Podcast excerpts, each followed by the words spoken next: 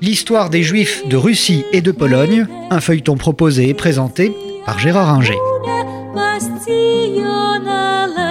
1881 est une date charnière euh, pour les Juifs de Pologne et euh, de Russie. Alexandre II, tsar plus ou moins libéral, mais en tous les cas plus que son père, meurt assassiné par euh, des terroristes, et c'est son fils donc qui va lui succéder. Le fils, Alexandre, euh, troisième du nom, est un, euh, antisémite forcené, entouré de conseillers antisémites, notamment Pobiedonotsev, qui est le procureur général auprès du synode et qui va lui servir de conseil pendant une bonne partie de son règne. Et sous prétexte que euh, les conjurés qui ont assassiné son père ont trouvé refuge dans euh, une maison juive euh, pour commettre leur forfait, Alexandre III va se laisser déchaîner une vague de pogroms comme on n'en avait pas vu en Russie, en Pologne, non, la Pologne ne sera pas touchée, mais en Russie, euh, depuis euh, longtemps, sinon jamais. Et euh, cette vague de pogroms va toucher d'abord la ville d'Elisabethgrad et puis Odessa, Kiev, etc. Les biens juifs vont être pillés, volés, notamment autour de la période de Pâques, qui est classiquement celle des pogroms, puisqu'on accuse toujours les juifs de commettre des meurtres rituels euh, pour prendre le sang d'enfants euh, chrétiens afin de confectionner les matzot avec ce sang. Et euh, ces pogroms, qui vont faire de nombreuses victimes, vont toucher beaucoup le sud de la zone de résidence. La police tsariste sur ordre laisse faire quand elle n'encourage pas ces pogroms et elle n'intervient soit que quand les juifs essayent de se défendre, soit que quand les violences commencent à dépasser le cadre anti-juif, euh, et là, l'ordre, comme par miracle, est euh, vite euh, rétabli. Ces pogroms déclenchent une réprobation internationale forte aux États-Unis, en Angleterre, en France.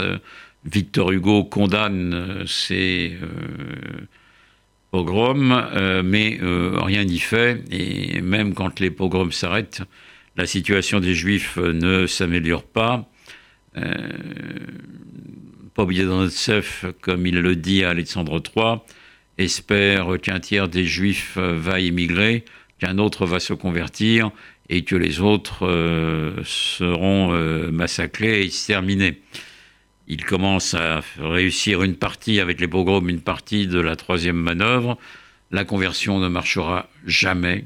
Les conversions peuvent se compter sur les doigts des mains. Il n'y en a pas en Russie et en Pologne. Euh, l'émigration, elle, qui a été euh, faible avant 1880 et ses pogroms, va prendre un essor considérable.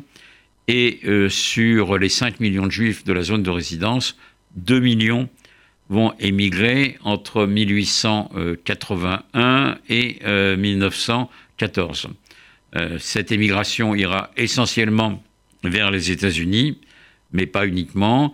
Euh, elle touchera également l'Amérique du Sud, l'Argentine. Elle ira vers les pays européens comme l'Allemagne, la France ou la Grande-Bretagne. Donc une immigration très forte qui euh, convient parfaitement euh, aux, euh, dirigeants, aux dirigeants tsaristes, qui continuent à prendre des mesures antisémites, notamment avec un numerus clausus dans les universités. les juifs ont accès aux écoles russes, certes, mais dans un pourcentage très faible, lié à de 2-3%, lié à leur présence dans, dans les villes Or, euh, souvent, l'instruction est le seul moyen pour euh, les juifs d'échapper à l'antisémitisme, à essayer de se faire une place, eh bien, cette porte leur est assez vite fermée ou très restreinte. D'autres mesures antisémites sont prises, on réduit la zone de résidence en supprimant des régions euh, de Biélorussie où les juifs sont très présents et en les obligeant d'aller vers l'ouest. Euh, les communautés juives sont euh, reniées dans leur pouvoir, elles n'ont plus qu'un pouvoir culturel. Bref, toutes les mesures antisémites possibles et euh, imaginables euh, sont prises.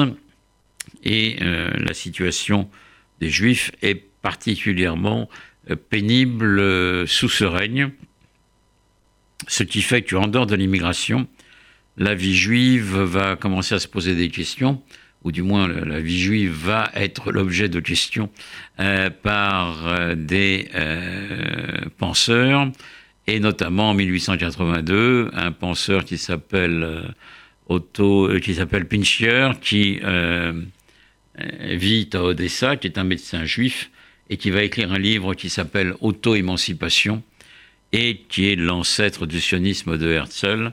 Pincher considère que on ne peut pas espérer l'assimilation, notamment en Russie, que l'immigration n'est pas la solution parce qu'on retrouvera l'antisémitisme partout, euh, et que donc la solution, c'est euh, d'avoir un territoire, peu importe lequel d'ailleurs pour Pinsier au début, euh, où les Juifs peuvent vivre comme les autres nations de manière indépendante.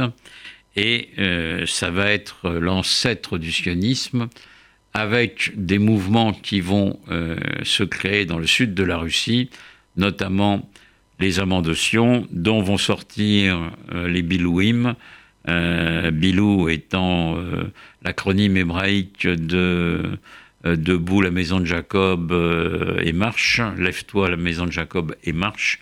Et on va avoir le début d'une immigration, non pas de masse, mais toute petite au début, mais des jeunes gens décidés à partir pour la Palestine et créer au travers euh, de colonies euh, les prémices euh, d'un État juif.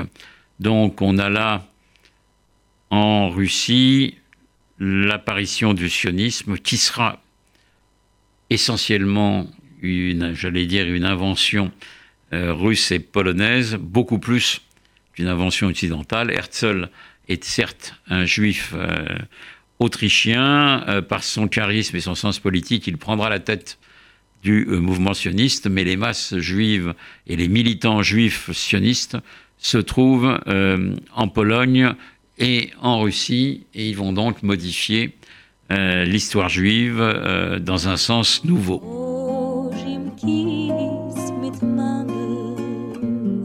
C'était l'histoire des Juifs de Russie et de Pologne, un feuilleton proposé et présenté par Gérard Inger.